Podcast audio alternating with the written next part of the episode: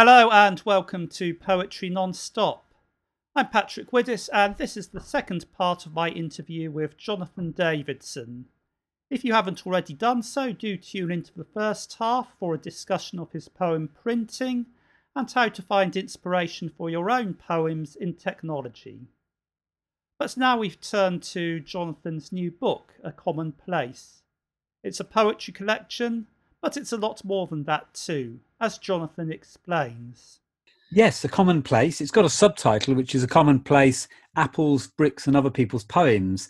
So this is possibly a slightly unusual book of poems because it is uh, mostly my poems, but also it features a dozen poems by other poets, which I have got permission to republish, and it features a commentary throughout the book an introduction from me at the start, and then just me writing as I go through each of the poems why I like this other person's poem, why I've written this poem. Uh, and at the very end, it has a gazetteer listing all of the individual places I've mentioned, because place is very important to me. And it has a bibliography listing all of the books I might have stumbled across in order to write the poems, including some useful books on bricks and some useful books on apples, uh, but also other books of poetry and, and some pieces of music. So that was a strange thing to do because traditionally when we assemble a poetry book the idea is you can only put in the poems. You might have a little introduction that's not very common. You might have some footnotes and they're normally at the back of the book.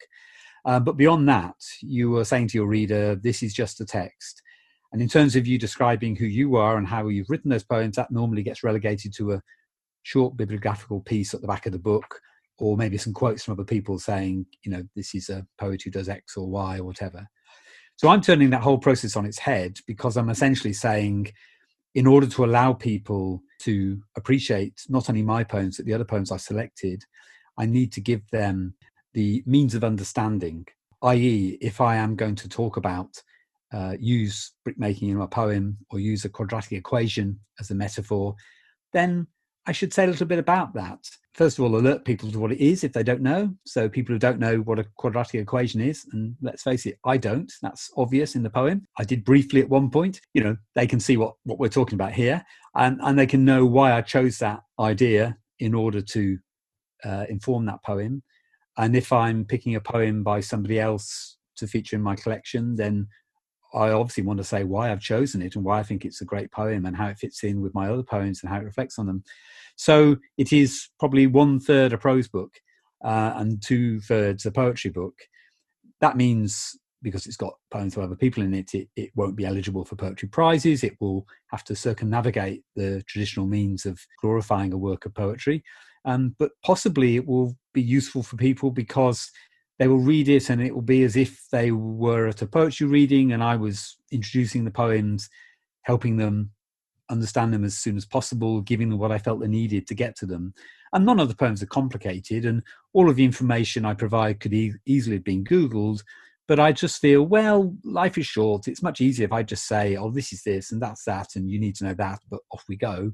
And I put it in the book also, the commentary, because I know that I won't be around forever that I won't be doing poetry readings in 40 years' time. I'll be dead. And if, if the book still li- lives, then the book will be able to do my work for me. It will be able to uh, tell people what I would have said had I stood up and read the poem. So it's a book which is trying to be overtly friendly towards the reader. It is trying to give them the confidence that they can enjoy the poems I've selected by other people as much as I have, and that my poems are not trying to uh, be distant or aloof, but are trying to be close and immediate and might be of some use to them if they are looking for a form of words to express an experience they might have been through themselves. So it's a strange book in that respect. Um, I called it commonplace also because it refers to the fact that I come from a commonplace. I come from a small working class town in North Berkshire, South Oxfordshire. There are working class towns in the south of England. It had a power station, it had a railway junction, it had an army camp a very, very ordinary place, a very common place. But also, I've used the idea of commonplace to refer to those books which started to be gathered in the Renaissance period by people who had time and leisure, featuring interesting quotes and poems and cuttings and well, maybe not cuttings, but uh, uh, things they wanted to uh, reflect back on later. And so people would produce these handmade commonplace books. And the book I've produced has got my commentary and my poems and other people's poems, and also has lots and lots of footnotes to give extra detail about things. If you didn't know who uh, a certain person was, then I will explain in the footnote so you're not um, at a disadvantage. So it becomes a commonplace book. It becomes a gathering of, if not wisdom, certainly things I've looked up on the internet, uh, and a gathering of ideas and and uh, a starting point for other directions. So um, if you if you're intrigued by a particular subject or an idea or a person I've mentioned, then I hopefully give you the information to allow you to head off and make your own journey towards that person to find out more about them. So it is um, the first time I've tried a book like that. Possibly it might be the last. I honestly don't know how the world will receive it because it doesn't feel ordinary. And I suspect a lot of people will say that it is not right and proper for a poet to explain him or herself. It is important that a poet presents their poems as if they were pieces of unseen criticism and that the reader was sitting an exam in order to appreciate those pieces of unseen criticism. Well, you know, my last my last exam was when I was 18 in English literature and I got grade C A level. So you can tell I don't like exams. I don't like to be tortured by poems. I want the poem to be opened up to me. So I've opened up these poems for readers. So many people may not find that comfortable. They may sooner have a poem without any of that stuff, but some readers will feel that I have helped them to enjoy the book and helped them to develop their own reading interest and their own writing taste, perhaps. And in the back of my mind, I also have this feeling that I want the book to be something I could give to my now very elderly mother and to be nothing in it that she wouldn't feel that I was helping her with. And she's an intelligent woman, but you know, there are things I know that she doesn't, shall we say.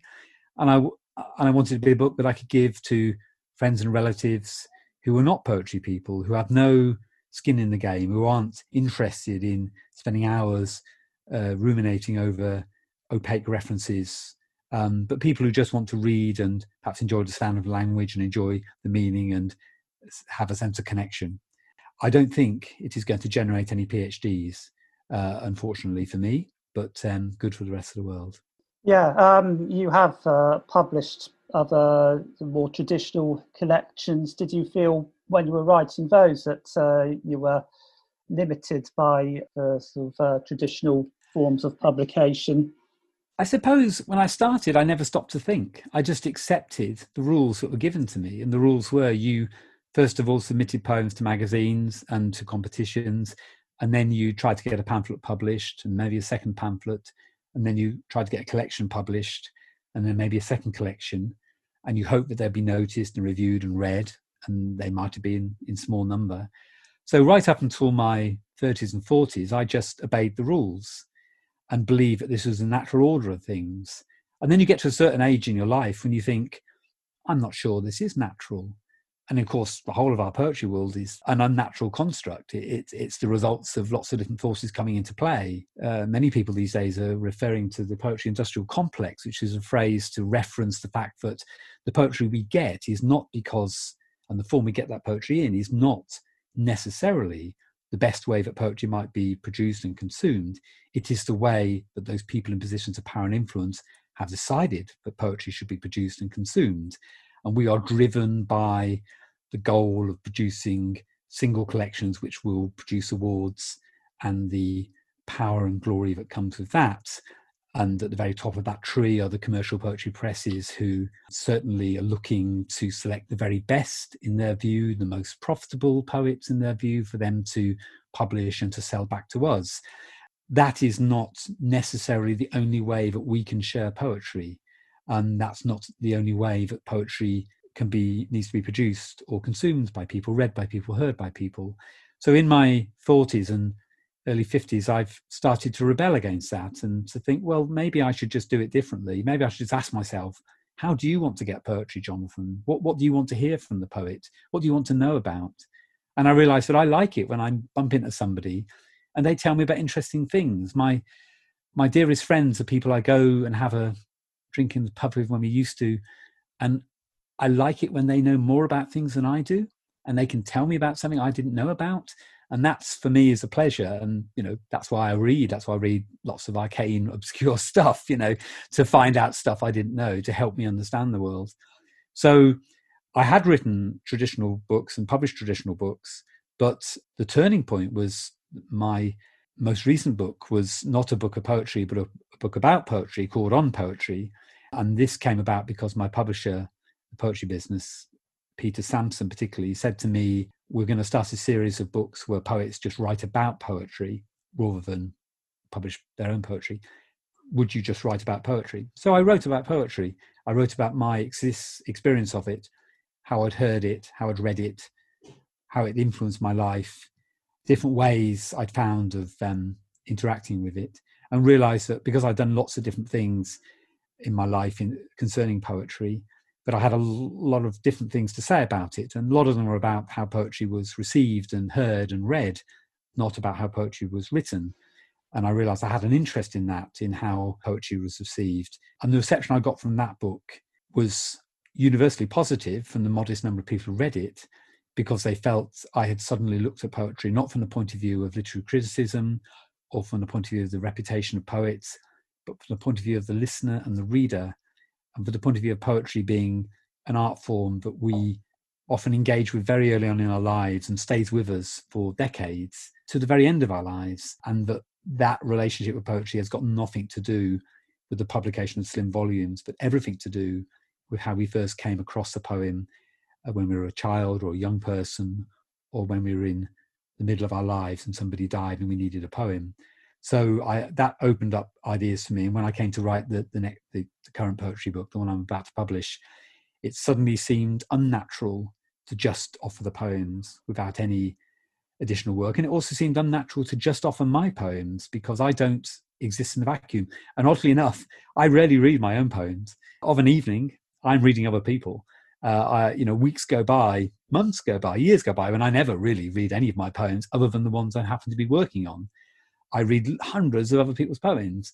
So it felt more natural to say, I, I should bring some of these poems into my book because when I talk about my poem, I want to also mention this other person's poem because if I hadn't read that poem, I'd never written my poem. So in the current, the new book is a, a poem about the poem Why Brownlee Left by Paul Muldoon, which I must have read when I was 21 or 22, and it changed my life. It suddenly opened up a way of writing poetry I hadn't experienced, a contemporary Irish poet at that time in the early 1980s.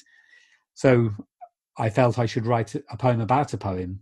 I don't actually feature his poem in my book because it's available widely elsewhere, but I want people to know that, you know, I needed that poem to get to my poetry uh, maybe should uh, hear enough of your poems at this point.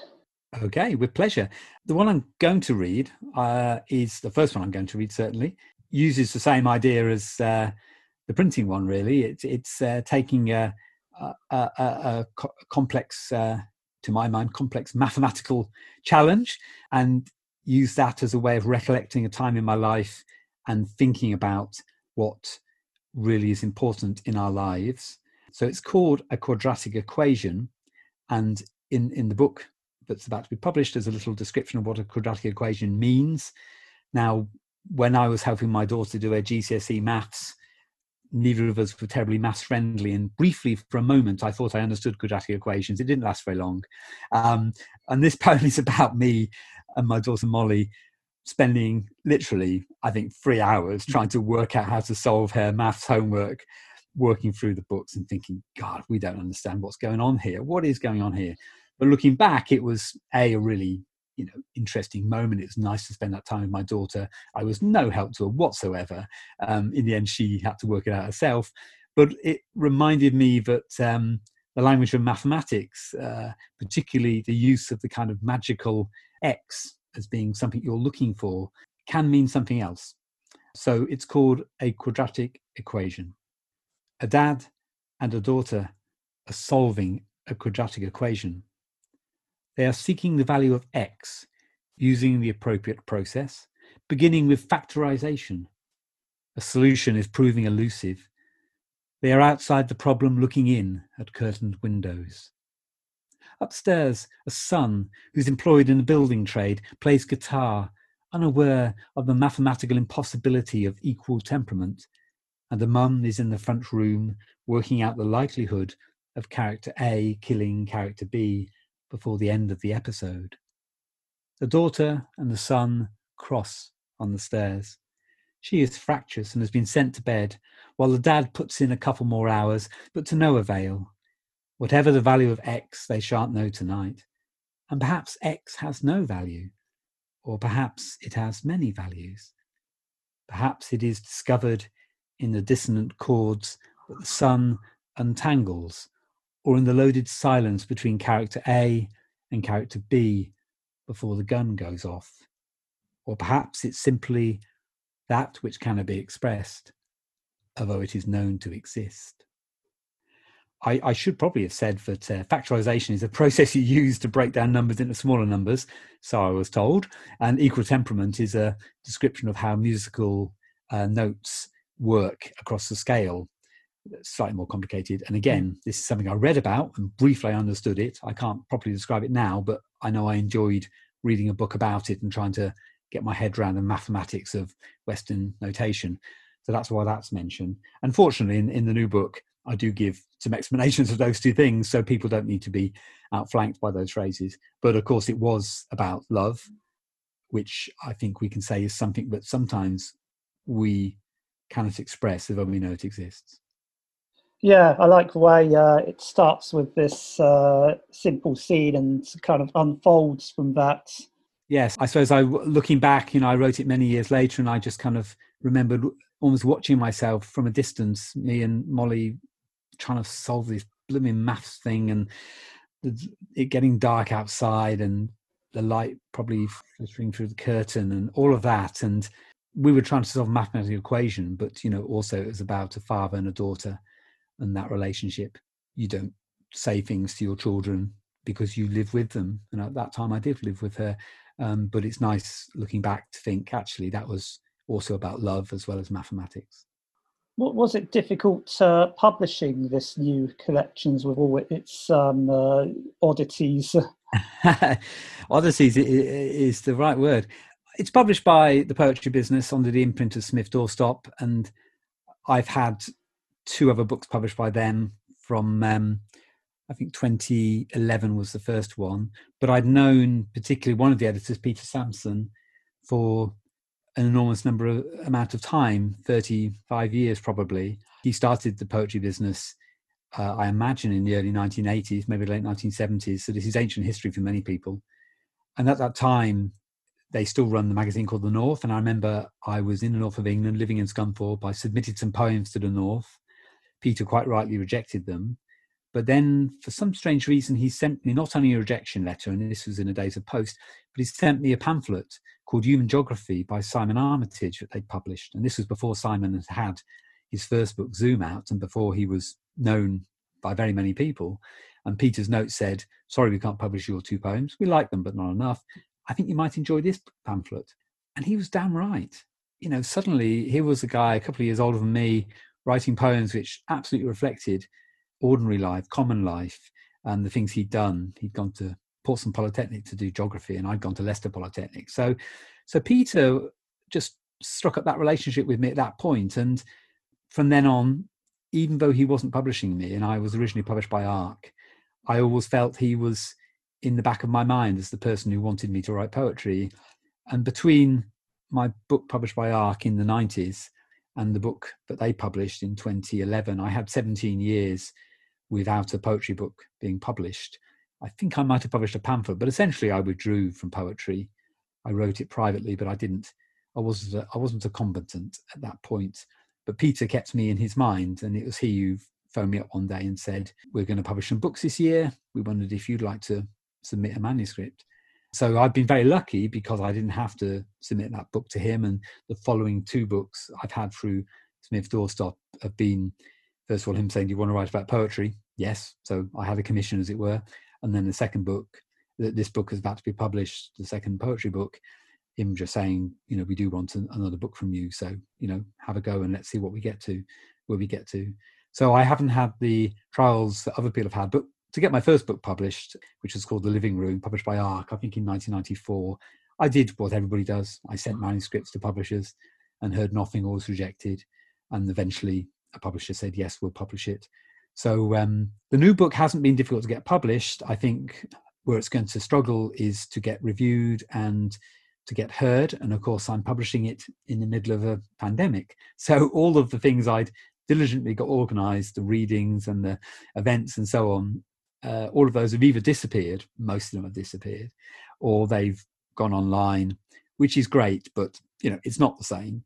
So, you know, I've done a little reading with a group in um, Cork in Ireland, and I would have been there and I would have had a bag of books and I would have been selling those books and I wasn't there and some people probably bought some books online but probably not very many so it's going to make it harder to get the book uh, read by people it isn't the best of times well it uh, sounds like an amazing idea and uh, really interesting so uh, yeah i hope people do uh, pick up on it and uh, sure they'll enjoy it and learn something thank you yeah um, maybe got a poem to finish with Yes, yes. So I'm going to finish with a poem uh, called The Backroads. And in the book, I, I, say a bit about it. You might be able to appreciate it without the notes, but I do say to people that my dad, who died a few years ago, we used to go out walking and cycling with him. We didn't necessarily want to, but when we were kids, me and my sister, you know, holidays were spent walking and cycling through England, Wales, and Scotland and Ireland.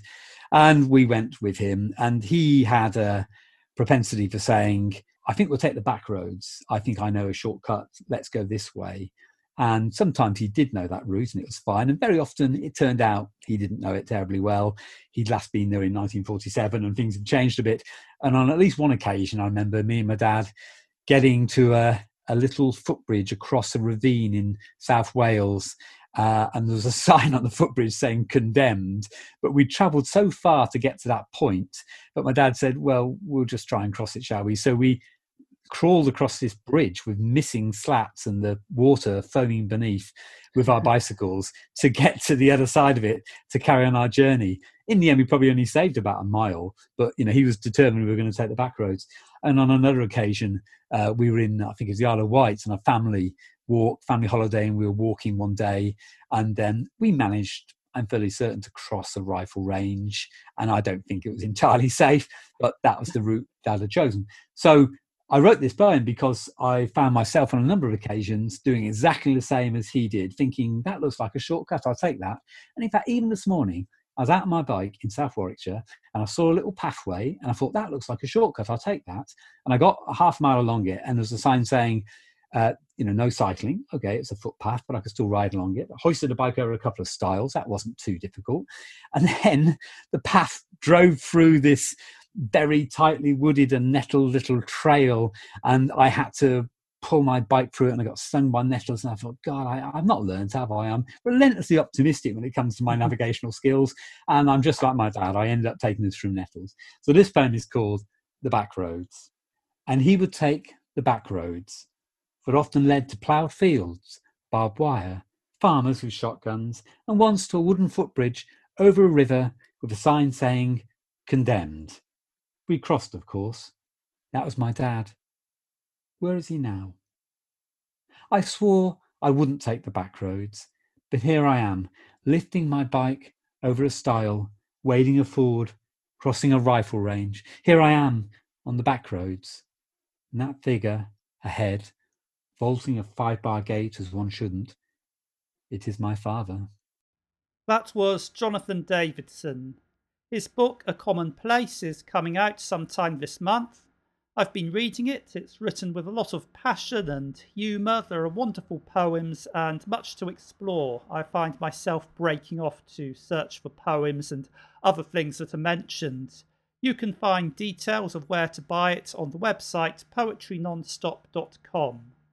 Also, don't forget to try Jonathan's writing exercise in the first part of this podcast. I look forward to seeing what technological poems you produce. Until next time, thanks for listening and keep writing.